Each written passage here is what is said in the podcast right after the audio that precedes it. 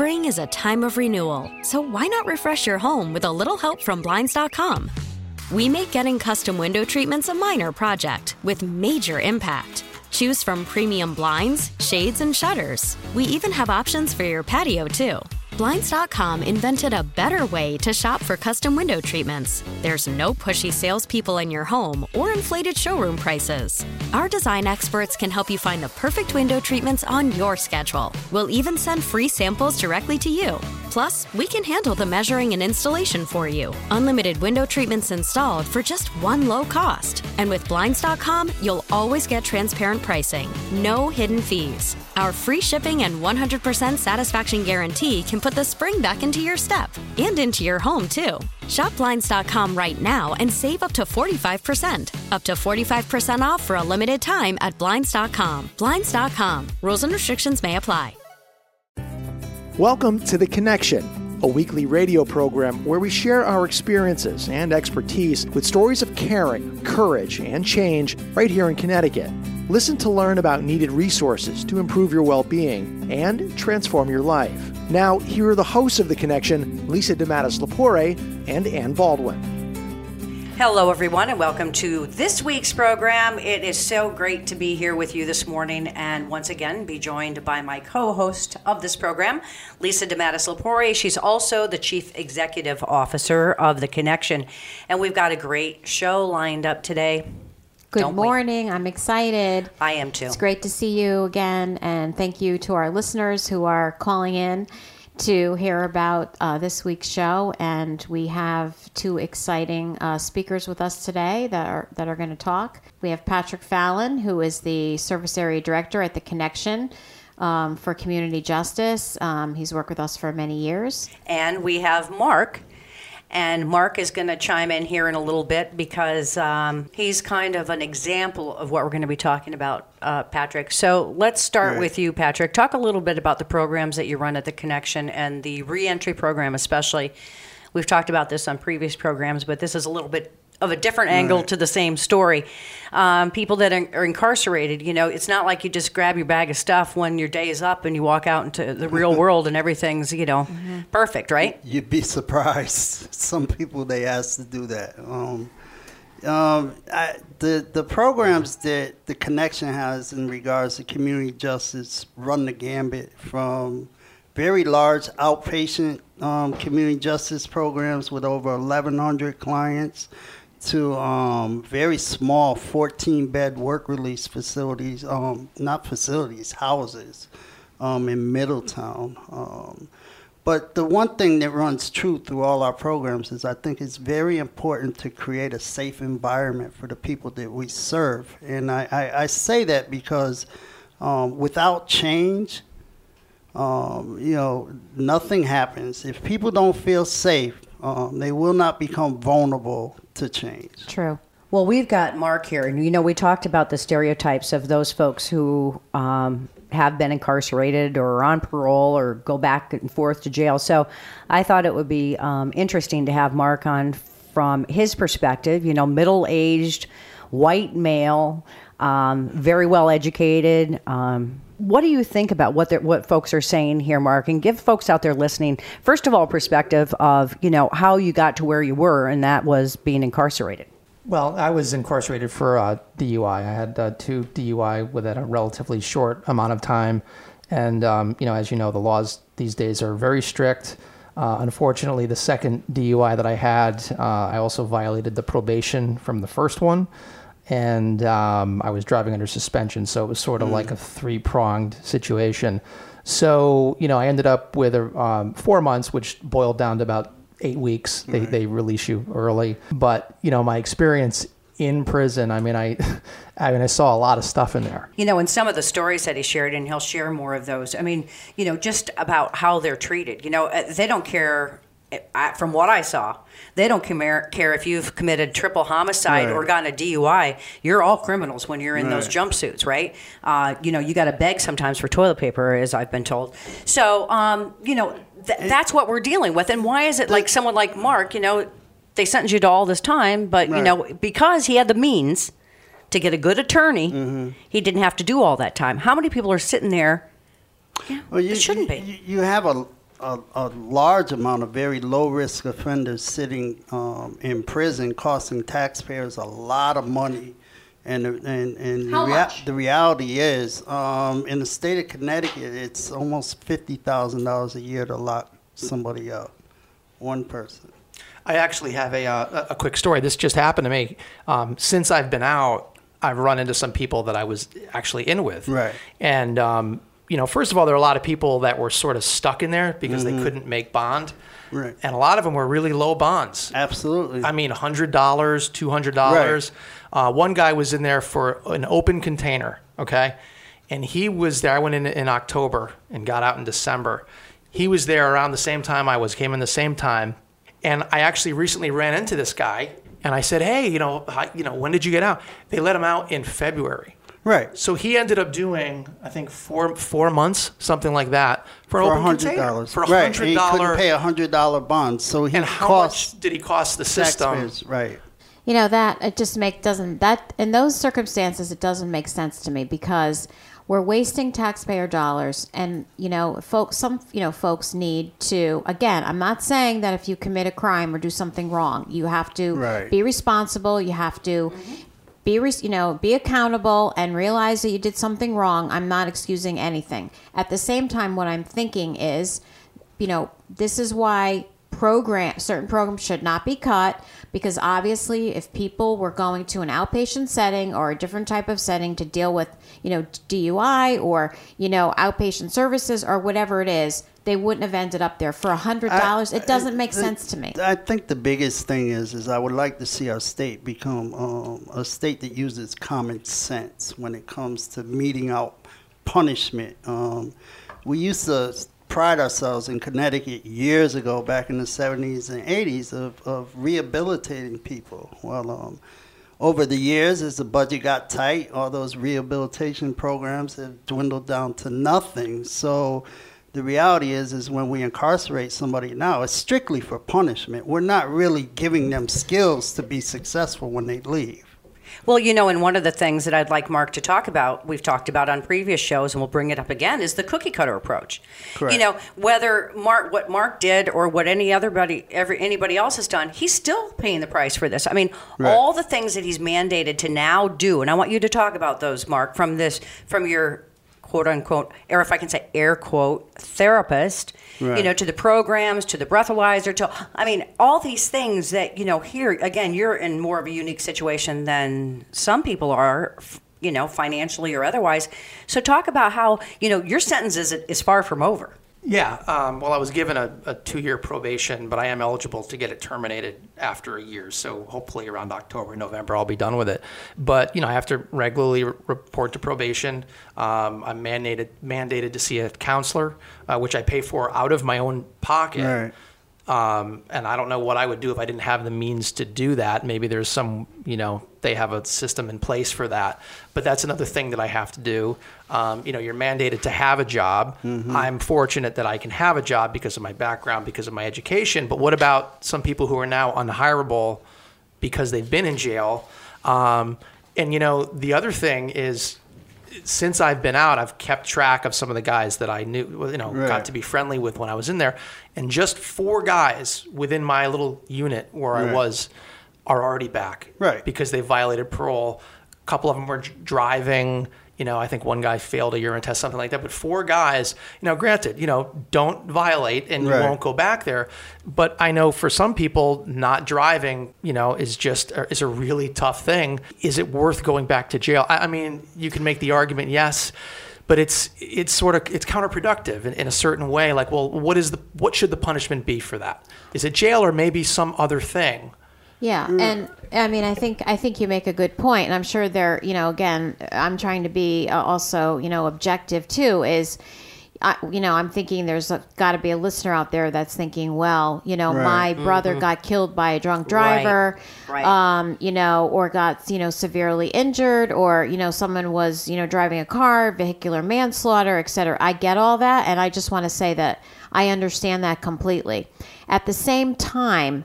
I do believe that there needs to, we need to take a look at who is going to jail and who isn't, and evaluations need to be done, and alternative solutions need to be put into place to assist people dealing with their substance abuse and really going to jail. I'm not sure that that's the answer. I'm not saying that people should be driving while they're intoxicated. Absolutely not. Absolutely No. not. Right. And there needs to be something because we, there needs to be safety, right, on the roads, etc. So I just want to be sympathetic to that. But again, just putting someone in jail, I'm not sure that again, like you said, people are going back. So obviously that's not working. They're going to continue this rotating door, the folks that you talked about, right?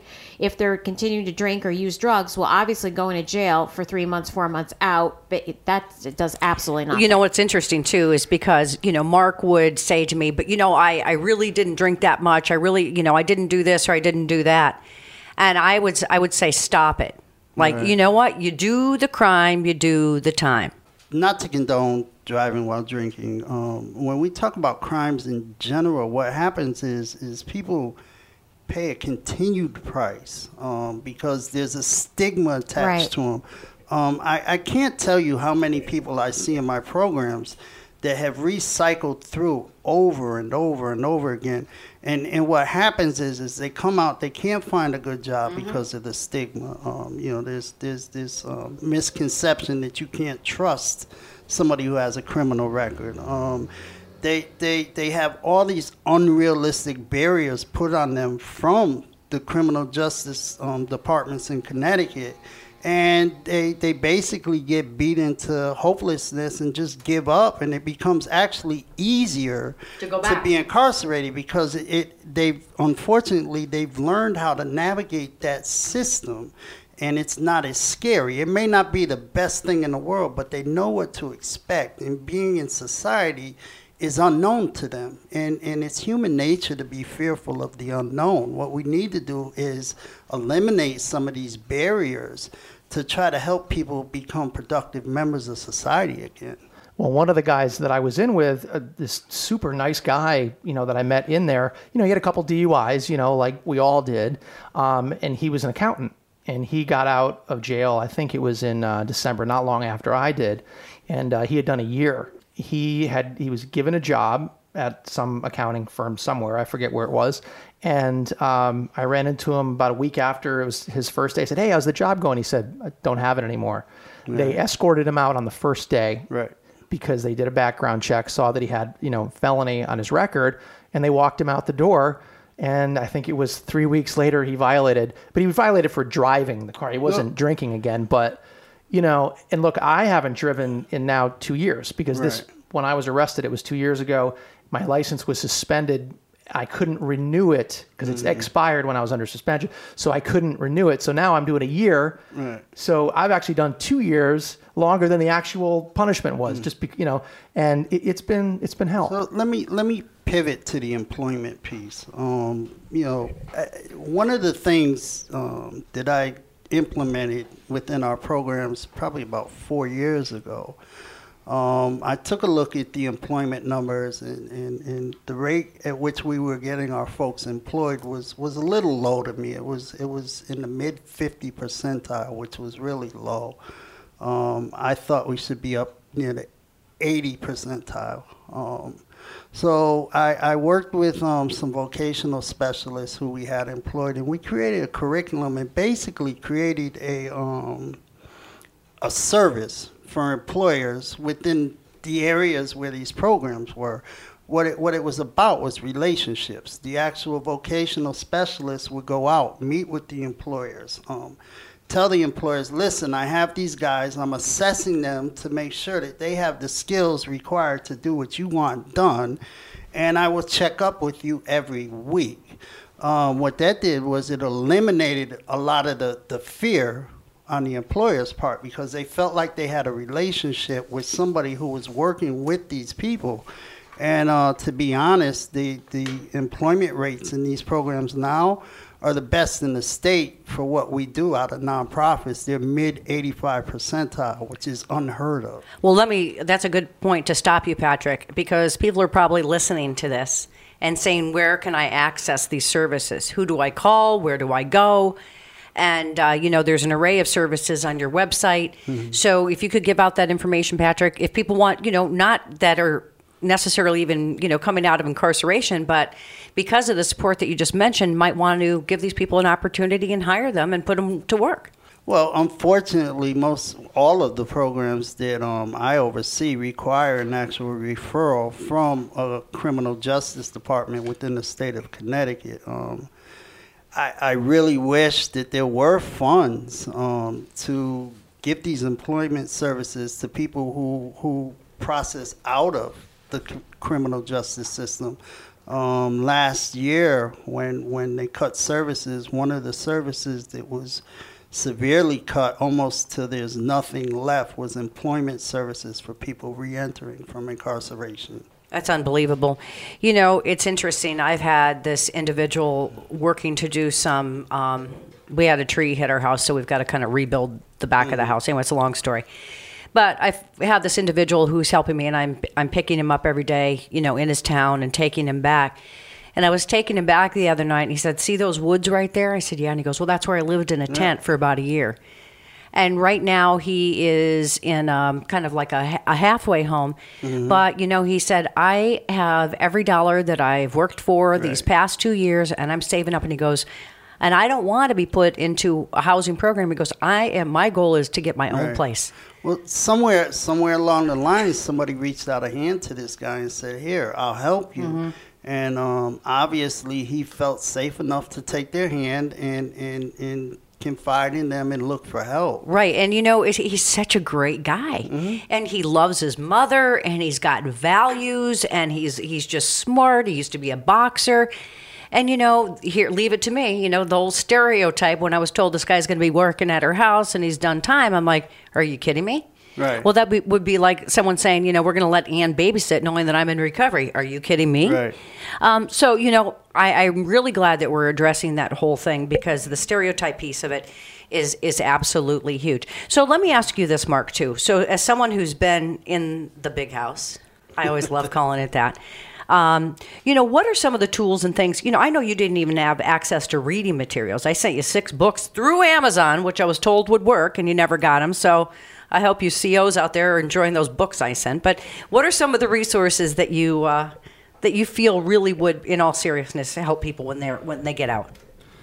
Well, you know, I, I think people could benefit from, you know, uh, they do high school courses in there. They do some college. I know they do some stuff with Asnuntuck. Yeah, they're starting to. But that's a very, very specialized small group of Right. people. And I guess it's really hard to get on those lists. And um, there's just not enough stuff in there. I mean, there were zero reading materials in there Right. other than like you could go down to the chapel and you could get some religious stuff. But other than that, there was no library where I was. All there was was a one little bookshelf with, you know, a bunch of crappy paperback books and things like that. Nothing educational, nothing where somebody could actually stimulate their mind, nothing educational in any way. And it was just, even just a library, you know. So, can I ask a question? What did you do all day? Like, what would a, da- a normal day be like? Yeah, I, I, nothing. Some people work. People who are there for long stints can get jobs, and they can actually, you know, they can leave the building. Um, but for someone who's on a shorter term, and that could be, well, by short term, I mean like four, five, six months is even considered short. So you, you know, you get up early at five in the morning for breakfast. You come back, you sit there until Why- why lunch. don't- Why, don't we go back Yeah. to your first night there? Um, I, one of the things that people do not understand is that incarceration is a very traumatizing um, situation, especially you know for men. Men handle trauma a little differently than women. I mean, we wear it as a badge. Nothing bothers us. Um, but one of the things I find striking is that the reality is one of the first things that happens to a person when they when they they get um, into the intake process in a correctional facility is you're sexually assaulted. You're told take your clothes off mm-hmm. while I sit here and cavity search you. I mean, if we did that out here, it would be sexual assault, and it's just normal practice there. And and and once you go behind that door after intake, you are totally oppressed. You need to do exactly what you're told to do from the time you get up to the time you go to bed. You're told when to eat, when to go to the bathroom, when to take a shower. Um, so, so it's ripe for trauma, and, and what happens is, is people develop unhealthy coping mechanisms when they're incarcerated. And one of the big things missing when they come out is there's no help. There's, there's no way to debrief about some of the things that you've gone through while you were incarcerated. I don't know. It just makes me stop and think when I hear you talk, Patrick, again, just reiterating um, again, you know, realizing when a client walks through our doors, right from um, being incarcerated, you know, what they've been through and you needing to address those issues and um, let alone the reason that brought them to our door, but also the things that they've encountered while they were, you know, in fact incarcerated. And again, um, you know, the reason why it's so important to have you know programs like the connection and others in the state to assist people in working on not only the issues they had prior to going into um, prison but then other things that you know other experience that they've had that have been really um, traumatizing You know, and sometimes you've got to work the system yourself. And when I say when I say you, I say the person who may have been incarcerated. You know, look for those resources. Look for those referral points if that's what you need. It's like someone in recovery in a rehab, like myself. The big question is, you know, what's your plan when you get out? You are in charge of your own plan. You know, you you you see you've seen through the clouds enough to know that you know what things have to change mm-hmm. when I leave here, wherever here is. So it's important that you don't just sit back and expect everybody else to do it for you. I mean, you're not going to go out there and you're not going to you know use a magnet and say, hey, you come here. Um, but one other thing I wanted to ask you is, Patrick, do you take your programs into the prison systems? It sounds like you know from Mark, what Mark said, there's nothing there. Well, the they're beginning to go uh, what we call in reach. Um, part of the Second Chance Act in Connecticut involves bringing nonprofit providers into the facilities to begin working with with um, offenders prior to their release to better ready them and put them in the best um, position to be successful when they leave. Well, this has been an interesting conversation. Any last words that you want to say, Mark, or like um, don't drink and drive? Yeah. Well, yeah, let me just make something clear. I mean, I'm talking about all the things that are wrong with prison. And this is not to say to excuse anything that I did or anything that anybody else did. But it, it does, there is a general feeling of you're just not being prepared or you're not, they're not using your time wisely in there. There's so many opportunities for people to do things to better themselves in there, or there could be because you've got all this time, but nobody's doing anything you know, and people are just hanging around all day, feeling depressed, feeling hopeless, and in some cases, you know, in many cases, when they do get released, they're just thrown back out on the street, Right. Literally. Well, I want to thank you, Mark, for being on the program. And um, Thank also, you. know, Patrick Fallon, who's the director of the Community Justice Services Program for the Connection. Thank you for your expertise, for your passion, and more importantly, for all the good work that you do. It's, it's very, very important to our society. And you know what? If you're out there listening, you might say, well, this doesn't help me, this doesn't impact me. It absolutely does because we all live in the same society, right? Amen. We do. Yep. All right. Well, thank you again very much. But we're not done, Lisa. I want to turn on our happy faces now. Yay. All right. Let's turn turn our frowns upside down. because there's a huge event coming up that I want to chat about, and that's Pizza Fest. And it's uh, June 21st, 22nd, 23rd, and the connection plays a big role in that. Talk about how some of your clients are involved, and more importantly, how this really is a community event that goes to benefit some great organizations. Well, I think everyone probably in the New Haven area and surrounding all come down to uh, Pizza Fest. It's a really fun event. We have um, many of the uh, local restaurants that are um, donating pizza and their time. And um, it's really fun. We even have a couple of our staff, I think, running around in pizza costumes. But um, aside from that's uh, that's I actually tried it on one day. It's pretty cute.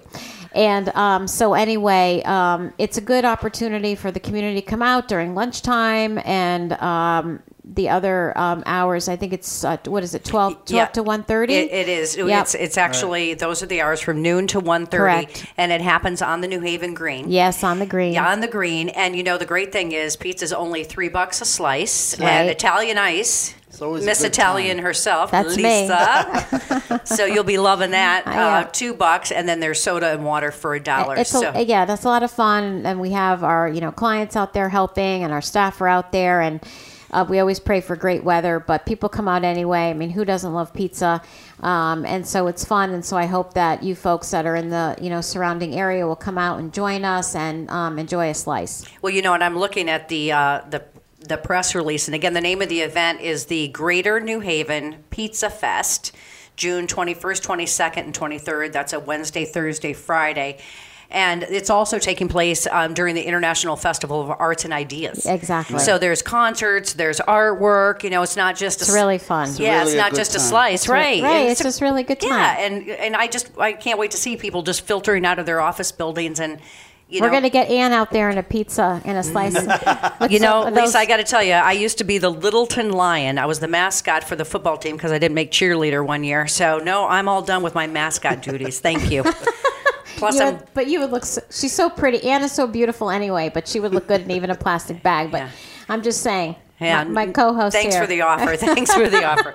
So again, more information. Um, mark your calendars now. June twenty first, twenty second, twenty third, and I'm looking at some of the great places. Like you've heard of them. Is it a Abate or a bot, Miss Italian? Abate. Abate. Okay, Frank Pepe. We all know that Yep. pizza. We've got um, just so many here. Star Pizza's going to be out there.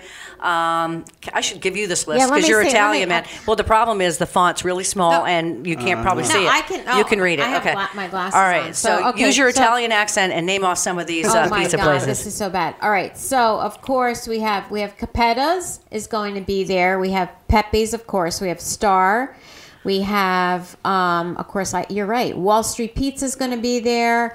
Um, we also have. You're not kidding, is it? I know it's hard. It's but that's Wow. all right. Let's But- just say there's going to be a boatload of pizza, every kind of pizza you could ever every- imagine. And you know what? Here's the other thing too. I, I should. I just want to you know make a pitch out there because all of these um, amazing. You know, New Haven is known for its pizza. A pizza. A beats is how they we say it. And the you know Napoleon side. Um, the Napoleon side. Oh my God. From Naples. My family's from Naples. So a pizza is like if you say a beats, everyone knows that you're um, from Naples. But you know, growing up down in New Haven, and my family actually well, was from Wooster Street. Um, it's going to be a fun time, whether you're Italian or not. Everyone loves pizza, and um, so we hope that you know folks come out and you know celebrate the the great work from the community and and have some fun with us. Right, you get to eat, and it's it's at a great price, and it goes to a great cause. So Absolutely. we'll see you at the Greater New Haven Pizza Fe- Pizza Fest. You got me saying it wrong.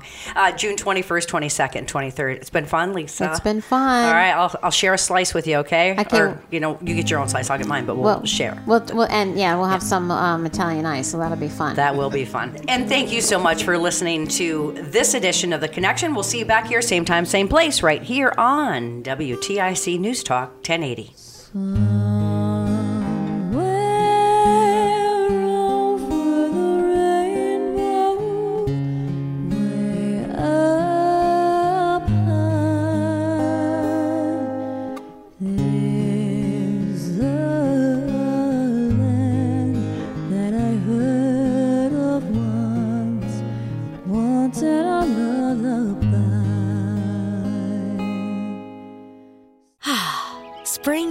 Time of renewal, so why not refresh your home with a little help from Blinds.com?